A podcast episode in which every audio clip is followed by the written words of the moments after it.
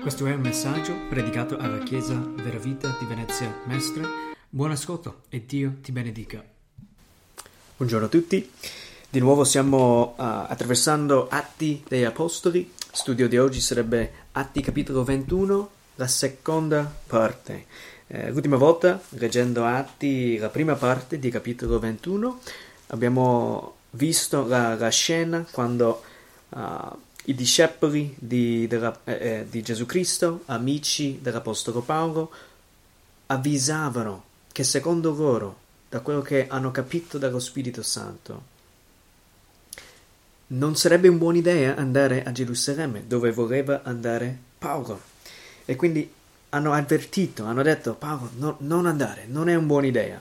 E poi abbiamo letto che Paolo, la sua risposta è un buon esempio di un discepolo che ha capito cosa vuol dire seguire Gesù Cristo, cosa ha già ricevuto in Cristo, cioè tutto, ha già ricevuto il perdono, la salvezza, la vita eterna, non manca nulla e vuole vivere la sua vita come un sacrificio vivente. Era avvertito se andare, se vai lì sarà difficoltà, tribolazione e forse anche la morte. E Paolo ha detto: Ma cosa state facendo? No, io non sapete, io sono già pronto a soffrire per il mio Signore e anche morire per il mio Signore. Eh, da, da, da imitare questo atteggiamento dell'Apostolo Paolo.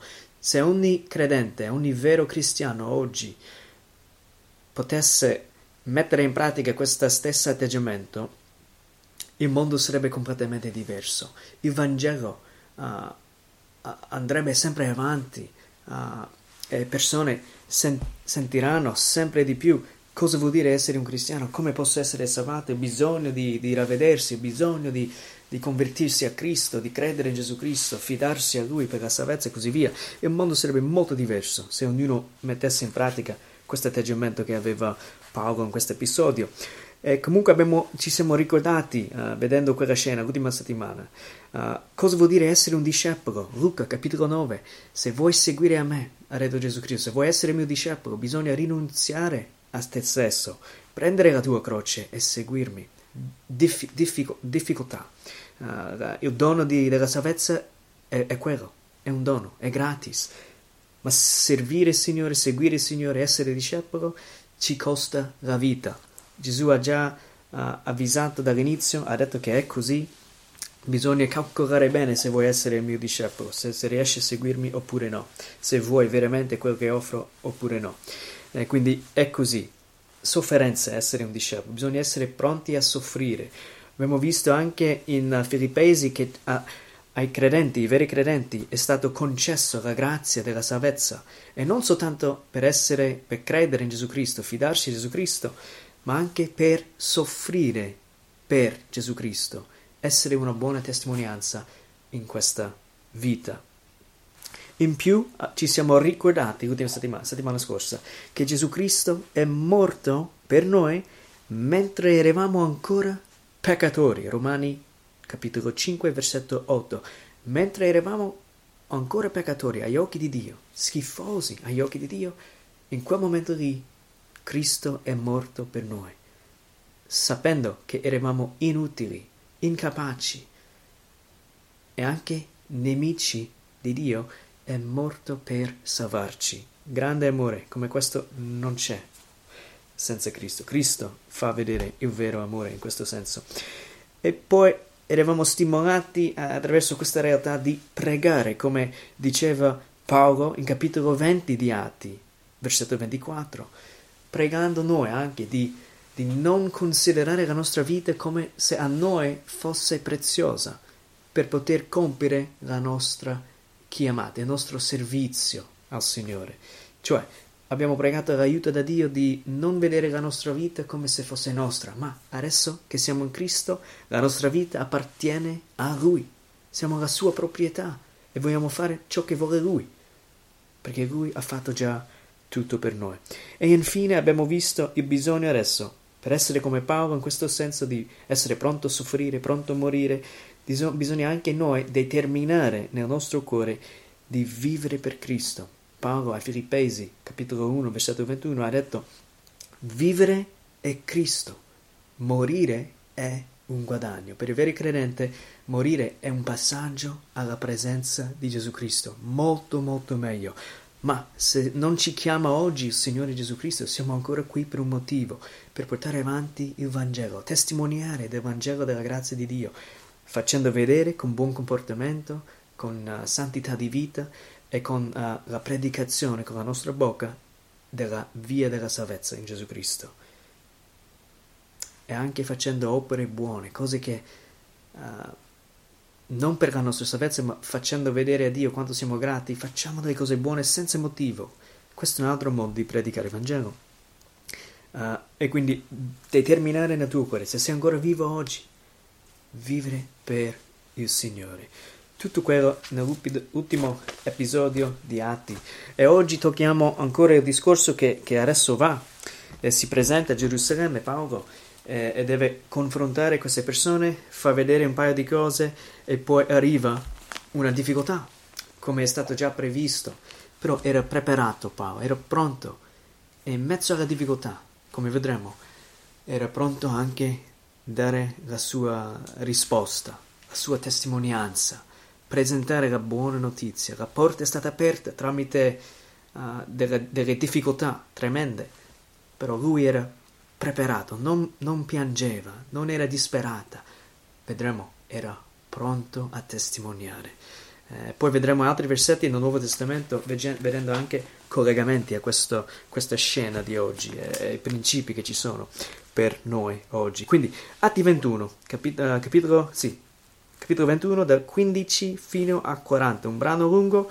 Uh, adesso preghiamo insieme e poi vogliamo leggere tutto il brano toccare un paio di cose e poi entrare un paio di punti principali da prendere per noi oggi. Signore Dio, ti ringraziamo ancora una volta per la grande possibilità abbiamo di stare insieme e di aprire tua parola. La tua parola è viva, uh, vivente, la tua parola è, tutto per noi, non ci manca nulla, tutto ciò che uh, uh, vuoi che noi sappiamo, tu ci hai dato nella tua parola, per poter ubbidirti, avere la fede in te eh, e fare le cose che a te piacciono, Signore, e anche per la nostra salvezza.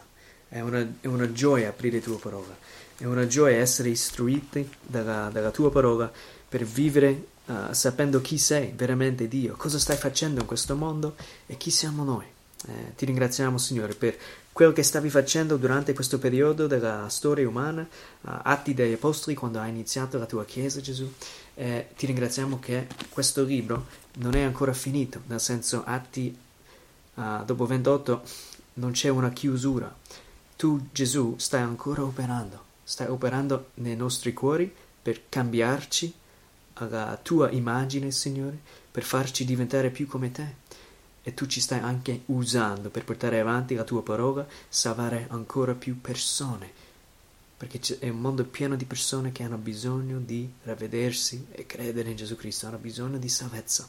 Eh, grazie Gesù che tu ci, ci, ami e tu ci istruisci in questa maniera e tu ci fai uh, parte della tua opera in questo mondo. Guidaci adesso, guida anche la mia bocca in modo che posso parlare chiaramente, anche se non è mia madrelingua eh, e uso questo studio, uso questo momento per edificarci, Signore. Vogliamo veramente, desideriamo essere più come te.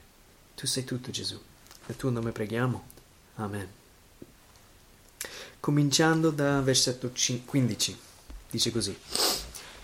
Dopo quei giorni, fatti i nostri preparativi, salimmo a Gerusalemme.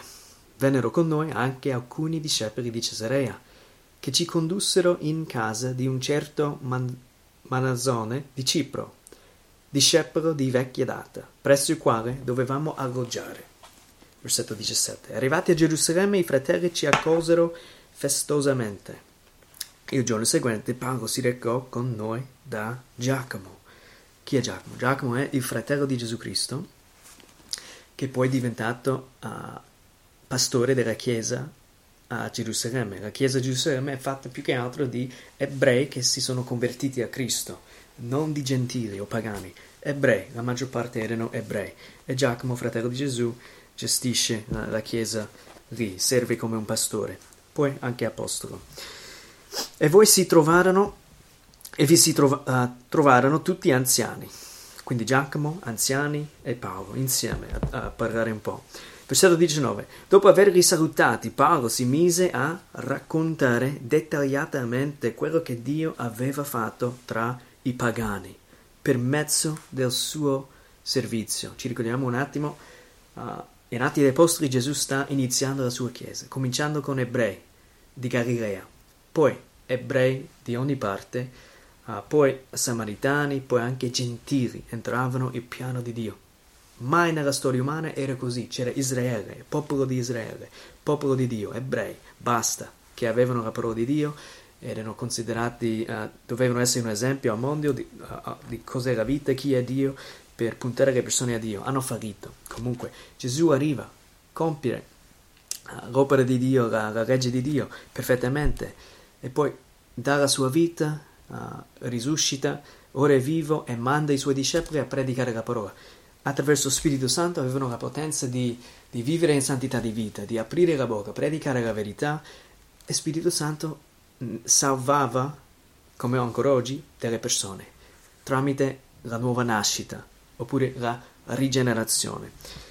E quindi succedeva questo. Però adesso, appunto, che gentili entravano nel patto di Dio, la, la Chiesa, uh, c'era, c'erano problemi, uh, come uh, alle volte stranieri in, Ita- in Italia, italiani hanno problemi con stranieri.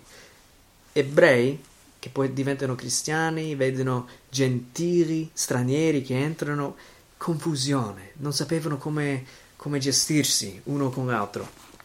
Ed è normale. Comunque questo è il grande problema, ma non è da poco, c'è molto che possiamo dire, ma non è per oggi da, da andare a tutti i dettagli di cosa significa questa, uh, questa andare insieme con, tramite gentili e anche ebrei cristiani. Non da poco. Versetto 20.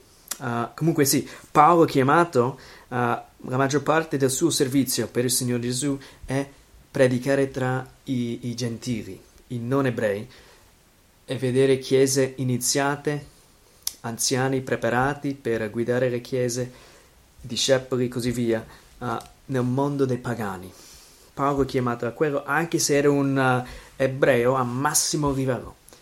Era chiamato comunque ad andare a questa gente non, è, non ebrea, che non era facile nemmeno per lui. Versetto 20.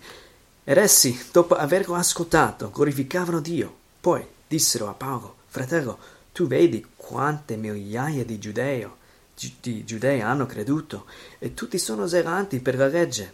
Ora sono stati informati su di te, cioè su di Paolo, che vai insegnando a tutti i giudei sparsi tra i pagani ad abbandonare Mosè e dicendo di non circoncidere più i loro figli e di non conformarsi più ai riti. E allora è inevitabile che molti di loro si radun- radunino perché verranno a sapere che tu sei venuto. Fa dunque quello che ti diciamo. Noi abbiamo quattro uomini che hanno fatto un voto. Prendili con te, purificati con loro e paga le spese per loro affinché possano radersi il capo. Così tutti conosceranno che non c'è niente di vero nelle informazioni che hanno ricevuto su tuo conto, ma che tu pure osservi la legge. Quanto ai pagani che hanno creduto, noi abbiamo scritto des- decretando che si astengano dalle cose sacrificate agli idoli, dal sangue, dagli animali soffocati e dalla fornicazione, cioè qualsiasi atto sessuale fuori il matrimonio. Quindi, di nuovo, ripeto velocemente, grande discorso qui tra uh, ebrei e gentili, non sapevano come gestirsi uno con l'altro, non è, è, è completamente cosa nuova che gentili fanno parte del popolo di Dio. Non è da poco. E quindi per non essere un'offesa, Paolo, che adesso sta predicando a gentili, entrare nel Tempio, circondati di ebrei, la maggior parte non ancora cristiani, non volevano offenderli e perdere la possibilità di predicargli il Vangelo di Gesù Cristo, di far vedere che lui è credente, crede Gesù Cristo, anche se prima era contro. Gli è successo la nuova nascita e vuole testimoniare di questa, testimoniare che quel Gesù che avete ucciso era Dio, era il Messia. Bisogna ravvedersi, bisogna fidarsi a Lui per la salvezza, se no ci sarà la, la, sarai perduto, ecco. E quindi per avere il loro, guadagnare il loro orecchio, predicargli il Vangelo, doveva seguire questi insegnamenti, questo uh, proposito di, di, di, degli anziani e di Giacomo per non far arrabbiare troppo velocemente la gente lì a Gerusalemme. Versetto 26. Allora Paolo, il giorno seguente, prese con sé quegli uomini e, dopo essersi purificato con loro, entrò nel Tempio, annunziando di voler compiere i giorni della purificazione, fino alla presentazione delle offerte per ciascuno di loro. Quindi va d'accordo Paolo con questo piano, anche se per lui non serve niente, non ha bisogno di fare qualsiasi purificazione, qualsiasi processo uh, di questo tipo perché ormai il Vangelo è venuto, Cristo è venuto, si è sacrificato una volta e per sempre per tutti quelli che crederanno in Lui. Lui, Gesù, ha aperto la via della salvezza. Non serve più osservare queste, queste cose uh, dell'Antico Testamento come facevano ancora questi ebrei a questo tempo. Però l'ha fatto non come fanno loro, l'ha fatto qui per guadagnare orecchio, per avere una porta aperta per la predicazione della parola di Dio. Se non avesse fatto, si saranno offesi e lui non avrebbe avuto l'occasione di, di aprire la bocca a predicare. Versetto 27. Continuando. Quando i sette giorni stavano per compi, compirsi, compirsi, i giudei dell'Asia, vedendolo nel tempio, alzarono tutta la folla. Impazziti adesso questi uh, ebrei della Asia. Probabilmente hanno sentito Paolo predicare a Efeso, che faceva parte di Asia, e non avevano la possibilità di prenderlo lì, nella loro rabbia, e qui vedono un'occasione per prendere finalmente Paolo e ucciderlo. Quindi sono uh, una folla di nuovo impazzita, non è cosa nuova per Paolo, non è la prima volta e gli misero le mani addosso, gridando, versetto 28, Israeliti, venite in aiuto, questo è l'uomo che va predicando a tutti e dappertutto contro il popolo, contro la legge e contro questo luogo. E oltre a ciò ha condotto anche dei greci nel Tempio e ha profanato questo santo luogo. È una bugia quel che stanno dicendo qui. Non è che ha condotto dei greci nel Tempio, nel tempio e per capire la santità del Tempio non era permesso un gentile, un pagano, un non ebreo di entrare il Tempio. E poi c'erano altre parti del Tempio che solo il sacerdote poteva entrare e così via, se no muoiono subito. E gentili potevano entrare solo la parte più esterna del Tempio.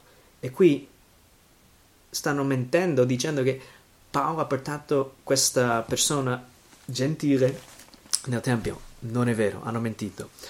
Versetto 29. Infatti, prima avevano veduto Trofimo di Efeso in città con Paolo e pensavano, ecco, pensavano che egli lo avesse condotto nel tempio. Non era, non era così. Versetto 30. Tutta la città fu in agitazione e si fece un assembramento di gente. Afferrato Paolo, lo trascinarono fuori dal tempio e subito le porte furono chiuse. Alcuni nominano questa, quest'ultima parte, subito le porte furono chiuse, è importante, anche simbolico, uh, come quando Gesù è morto sulla croce, uh, nel Tempio si è spaccato in due da sopra, facendo vedere che la via della salvezza è adesso aperta a tutti. In questo caso hanno chiuso la porta del Tempio.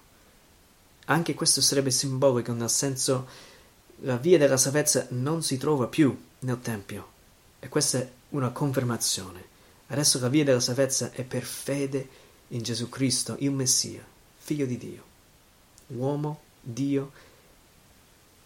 In lui la salvezza, non più da trovare nel Tempio. Comunque lo portano fuori e già uh, hanno, hanno, previsto già che succederebbe così nell'ultima parte, uh, studio di, di domenica scorsa. Versetto 31. Mentre cercavano di ucciderlo, fu riferito al tribuno della coerte che tutta Gerusalemme era in subbuglio Ed egli presi immediatamente dei soldati e dei centurioni si precipitò verso i giudei, i quali, vedendo il tribuno e i soldati, cessarono di battere Paolo. Quindi Paolo di nuovo, purtroppo, prende botte, è sempre, sempre uh, attaccato, sempre trattato così, sempre al servizio del Signore Gesù Cristo. E non è mai facile. Lunga storia. Continuiamo per finire il capitolo, poi vediamo collegamenti e i principi che ci saranno per noi oggi. Allora il tribuno si avvicinò, prese Paolo e ordinò che fosse legato con due catene. Poi domandò chi fosse e che cosa avesse fatto. Grazie ai romani per questa situazione hanno salvato la vita di Paolo. Se non in questo momento che arrivano i soldati, i romani che gestivano la città, la zona, lui di sicuro sarebbe stato ucciso alle mani degli ebrei. Adesso lo, l'hanno messo in catene e domandano ma cosa ha fatto, chi è, cosa, cosa sta facendo? Versetto 34. E nella folla gli uni gridavano una cosa e gli altri un'altra. Ci, ci ricorda, vero, di uh, anche Gesù Cristo quando è stato preso. Chi gridava una cosa, chi gridava un'altra, ma nessuno capiva niente e mentivano addirittura un episodio molto simile a quello di Gesù Cristo prima di morire sulla croce. Chi gridava una cosa e gli altri un'altra, per cui, non potendo sapere nulla di certo, a causa della confusione, ordinò che fosse condotto nella fortezza. Quando Paolo arrivò alla gradinata, dovette, per la violenza della folla, essere portato di peso dai soldati, perché una marea di gente incalzava gridando a morte, a morte. Versetto 37. Quando Paolo stava per essere introdotto nella fortezza, disse al tri- tribuno, mi è permesso dirti qualcosa? E questa è una cosa vogliamo focalizzare su, su questa cosa oggi. Immagina di essere Paolo abbattuto, sanguinato, sembri un, un disastro, sangue dappertutto, stai soffrendo, sudando, chissà cosa, vestiti probabilmente strappati, e mentre non riesci nemmeno a uscire senza un gruppo di soldati che ti tirano uh, su di loro, che ti portano su di, sulle spalle, e arrivi lì, se fosse io, oppure te, probabilmente saremmo lì a piangere, lamentare, disperati. Invece Paolo com'era? Il fatto che era preparato, già avvisato che sarebbe andato così, e poi già deciso nel suo cuore di vivere oppure morire per il Signore, era preparato. Teneva aperto un occhio. Quando sarà il momento, quando posso testimoniare? Anche pieno di sangue, abbattuto così, arriva un momento e cosa dice? Senti, ascolta, ascolta, mi è, mi è permesso dirti qualcosa? Posso? È pronto, vuole testimoniare. Questa è la fede di, dell'Apostolo Paolo, questa è la fede che bisogna avere anche noi, in mezzo alla difficoltà, in mezzo alla tribolazione, cercando un'occasione per predicare la parola di Dio. Paolo era così. E vo, vo, adesso andremo a vedere come mai e in che senso. Comunque, finiamo capitolo. Quegli rispose: Sai, io greco. Non sei dunque quell'egiziano che tempo fa sobillò e condusse nel deserto quei quattromila briganti? Ma Paolo disse: Io sono un giudeo di Tarso, cittadino di quella non oscura città di Cilicia, e ti prego che tu mi permetta di parlare al popolo. Non so di chi stai parlando, ma io sono Paolo sono qui per questo motivo. Dammi un'occasione. Voglio annunciare la buona notizia. Voglio che sappiano la verità. Il tribuno glielo permise e Paolo, stando in piedi sulla gradinata, fece cenno con la mano al popolo e fattosi un gran silenzio, parlò loro in ebraico, dicendo, e adesso comincia suo discorso che sarà per la prossima settimana, se Dio vuole lungo, lungo brano scritt- delle scritture stasera, questa volta. Però vogliamo vedere un paio di cose adesso, basato su questo discorso di essere pronto a testimoniare, essere pronto a morire oppure vivere per il Signore. In mezzo alla difficoltà, Paolo dice: Mi è permesso di dirti qualcosa. Cercava una via per annunciare la buona notizia, per spiegare le cose come stanno. Voleva testimoniare a qualsiasi costo della buona notizia. Adesso andiamo a vedere un, pa- un paio di cose. Come mai Paolo era così? Cosa portava Paolo a questo modo di ragionare? Andiamo a vedere primo Corinzi per un attimo, più avanti, sempre nel Nuovo Testamento. Primo Corinzi, anzi, tieni dito lì, primo Corinzi 9, però prima andiamo a Giovanni 8. Importante questo. Un paio di cose che era una realtà per Paolo, è una realtà per ogni cristiano, è una realtà che tutti devono sapere. Troviamoci adesso al capitolo 8 di Giovanni, versetto 32 e 34, fino a 34. Dice così, Gesù che parla. Cominciamo dal 31. Gesù allora disse a giudei, quei giudei che avevano creduto in lui, se perseverate nella mia parola, siete veramente miei discepoli. Conoscerete la verità e la verità vi farà liberi. Conoscerete la verità e la verità vi farà liberi. Paolo in questo episodio era uomo libero. Gesù, quando andava sulla croce, non era schiavo. Volontariamente è andato sulla croce. Sembrava un schiavo, senza opzioni, ma lui dava la sua vita per salvare i suoi. Paolo sembrava qui un schiavo, ma in realtà era uomo libero. Libero in che senso? Leggiamo versetto 34, 30, 33 a 34. Essi risposero, noi siamo discendenti di Abramo e non siamo mai stati schiavi di nessuno. Come puoi tu dire, Gesù, voi diverrete liberi? Questi erano i religiosi, erano ebrei, farisei, e immaginavano di essere in pace e armonia con Dio. Erano ingannati, non hanno capito nulla. E Gesù fa vedere in questo capitolo 8 di, di Giovanni, si vede molto bene. E Gesù risponde qui, eh, stanno dicendo, com'è possibile che possiamo diventare liberi? Siamo già liberi, così immaginavano. Gesù ha detto, Gesù rispose, in verità, in verità vi dico, chi che chi commette il peccato è schiavo del peccato. Chi commette peccato è schiavo del peccato. Tu, tutti peccano.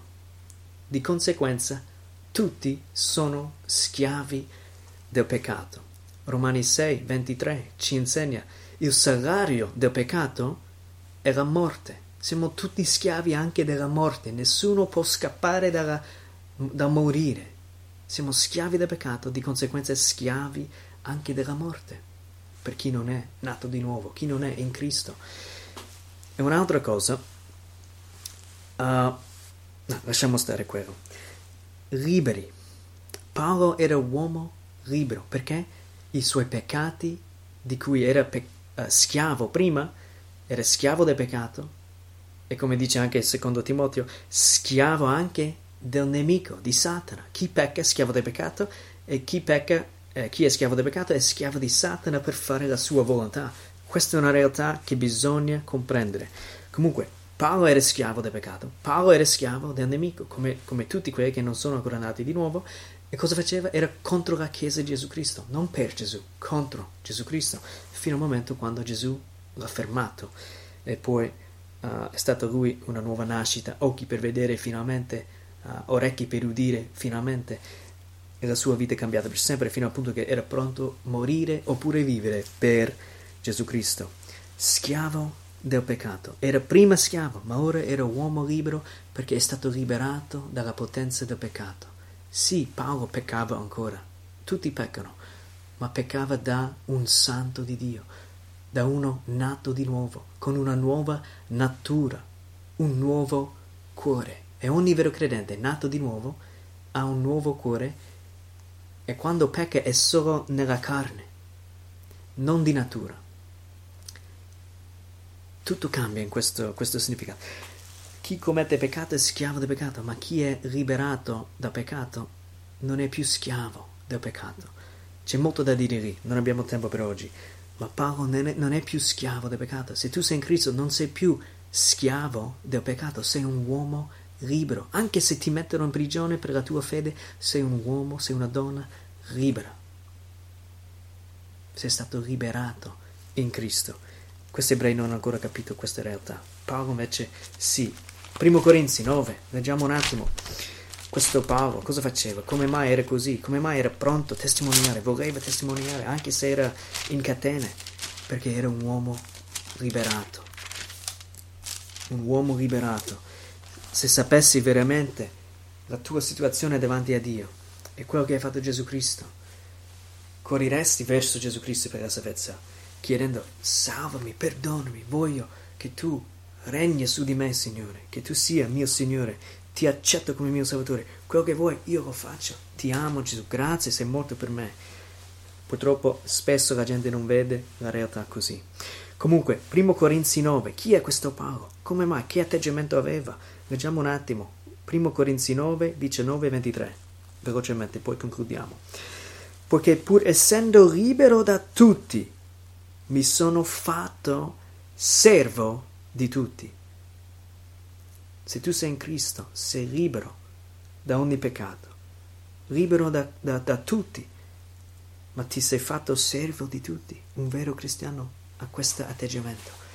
Visto che sono libero, visto che ho guadagnato tutto già in Cristo, voglio mettermi al servizio di Dio. E ciò significa voglio servire altri per la gloria di Dio. Così era Paolo. Vivendo si vedeva come un servitore. Mi sono fatto servo di tutti. E poi spiega qui il motivo. Per guadagnarne il maggior numero. Con i giudei, i giudei mi sono fatto giudeo per guadagnare i giudei. È questo che stava succedendo a Atti 21, in questo episodio lungo che abbiamo appena letto. Faceva, seguiva delle, delle cose, delle ordinanze per poter guadagnare un orecchio prossime settimane vedremo il discorso che ha fatto quando finalmente ha preso l'orecchio della gente, hanno dato ascolto, finalmente la porta aperta e poteva testimoniare. Vedremo cosa dice. Comunque, ha fatto questo per guadagnare i giudei, cioè per portarli a Cristo. Con quelli che sono sotto la legge mi sono fatto come uno che è sotto la legge benché io stesso non sia sottoposto alla legge, per guadagnare quelli che sono sotto la legge. Con quelli che sono senza legge mi sono fatto come se fossi senza legge, pur non essendo senza la legge di Dio, ma essendo sotto la legge di Cristo, per guadagnare quelli che sono senza legge. Con i deboli mi sono fatto debole, per guadagnare i deboli. Mi sono fatto ogni cosa a tutti, per salvarne ad ogni modo alcuni e faccio tutto per il Vangelo al fine di esserne partecipe insieme ad altri. Faccio tutto per il Vangelo. Era uomo liberato e ora viveva per il Vangelo. Qualsiasi cosa per avere una porta aperta per predicare il Vangelo di Dio. In conclusione, due versetti vogliamo vedere velocemente, considerando il nostro Signore Gesù Cristo. Paolo viveva così, faceva qualsiasi cosa per poter predicare il Vangelo, per guadagnare un orecchio e portare il Vangelo a spiegare le cose alle persone ancora lontane. Primo Pietro, leggiamo una cosa, capitolo 3, 18, dice così, anche Cristo ha sofferto una volta per i peccati, lui giusto per gli ingiusti, per condurci a Cristo fu messo a morte quanto alla carne, ma reso vivente quanto allo spirito. Cristo ha sofferto una volta per i peccati, lui, giusto, per gli ingiusti, per condurci a Dio. Paolo era pronto a diventare qualsiasi cosa per vedere altre persone salvate. Cristo è diventato uomo, ha preso su di sé la carne, diventato bambino, ci ricordiamo questa stagione, Cristo bambino, è diventato un bambino per poter salvarti. E non soltanto, è diventato un, un ingiusto, considerato come ingiusto per salvare noi che eravamo veramente ingiusti davanti a Dio. L'innocente per quelli ingiusti. Galati 3, 13, ultimo versetto, concludiamo. Il nostro Signore Gesù Cristo, Paolo ha imparato da Lui, era preparato per diventare qualsiasi cosa per poter salvare altri. Cristo è diventato delle cose per salvare noi. Capitolo 3 di Galati, versetto 13. Cristo ci ha riscattati dalla maledizione della legge. cos'è la maledizione della legge? Che nessuno di noi riesce a compiere la legge, riesce a osservare la legge morale di Dio. Siamo tutti colpevoli, abbiamo peccato, basta peccare una volta e siamo colpevoli di tutti, uh, tutta la legge condannati a morte, ma Cristo ci ha riscattati dalla maledizione della legge, essendo divenuto maledizione per noi. Cristo è diventato bambino, Cristo è diventato uomo, Cristo ha preso su di sé la carne, predicato la parola di Dio, vissuto perfettamente, è andato sulla croce e ha preso su di sé, è divenuto maledizione per noi. Noi meritiamo morire agli occhi di Dio Santo siamo sotto l'ira di Dio, sotto la sua condanna, condannati a morte, ma Cristo è divenuto come una maledizione per salvare noi. Mentre eravamo ancora peccatori, è morto per noi, è morto per te. Considerando questo, questo discorso di oggi, di cosa era pronto a diventare Paolo per salvare altri, un paio di cose da considerare. Tu sei pronto come Paolo a testimoniare in mezzo alla difficoltà, hai un occhio aperto, cercando una via, una porta aperta per predicare la buona notizia. Se no, forse ancora non hai capito il Vangelo e non, non è il centro della tua vita Gesù Cristo. Tu sai come condurre persone a Gesù Cristo, come spiegare alle persone come possono diventare cristiani. Sai spiegare? Se no, forse non sei ancora anche tu un vero cristiano, forse non sei ancora nato di nuovo. E Gesù ha detto, bisogna che nasciate di nuovo, se no, se non sei nato di nuovo è impossibile entrare nel regno di Dio. Se non sai come essere salvato, parlami dopo. Facciamo un, un incontro per uh, esaminare le scritture insieme, capire come puoi essere salvato. E più che capisci comunque il Vangelo, e più avrai il desiderio di vedere anche altri venire alla salvezza, venire a capire il Vangelo. È bello il Vangelo, una cosa incredibile, meraviglioso, la buona notizia. Uh, Gesù comanda i suoi discepoli di proclamare la buona notizia.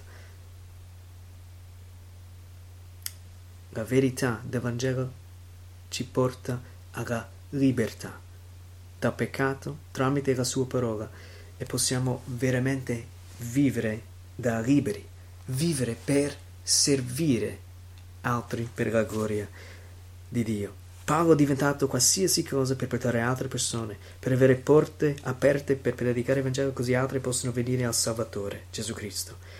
Gesù è diventato come un, uh, uno condannato, anche se era innocente, come un criminale, a posto tuo, per poter salvare te, per poter salvare me dall'ira di Dio che va, uh, si rivolge verso i nostri peccati, perché abbiamo peccato contro Dio Santo. Gesù è divenuto come un peccatore anche se non era. Tu cosa sei pronto a diventare per poter vedere altre persone evangelizzate? Per poter vedere altre persone venire a Gesù per la salvezza. Signore Dio, ti ringraziamo che ancora una volta tu ci parli, ancora una volta tu ci fai capire cos'è il Vangelo, cos'è la buona notizia. E ti ringrazio in, modo speciale in questo momento per cosa hai fatto per noi. Hai preso su di, sé, su di te carne, diventato uomo, circondato di peccatori come noi non era facile, non era da poco, Signore. E non soltanto uomo, eh, eh, sei diventato uh, bambino, poi per poter crescere, nonostante eri Dio allo stesso tempo, ti sei umiliato al massimo livello E non soltanto sei diventato Gesù come un criminale, andando fino alla croce, essendo uh, sanguinato, umiliato in modo completo per poter salvare noi. E noi eravamo degni di morire per i nostri peccati, tu no. Il giusto è morto per i ingiusti. E ti ringraziamo Gesù che hai fatto tutto questo per noi.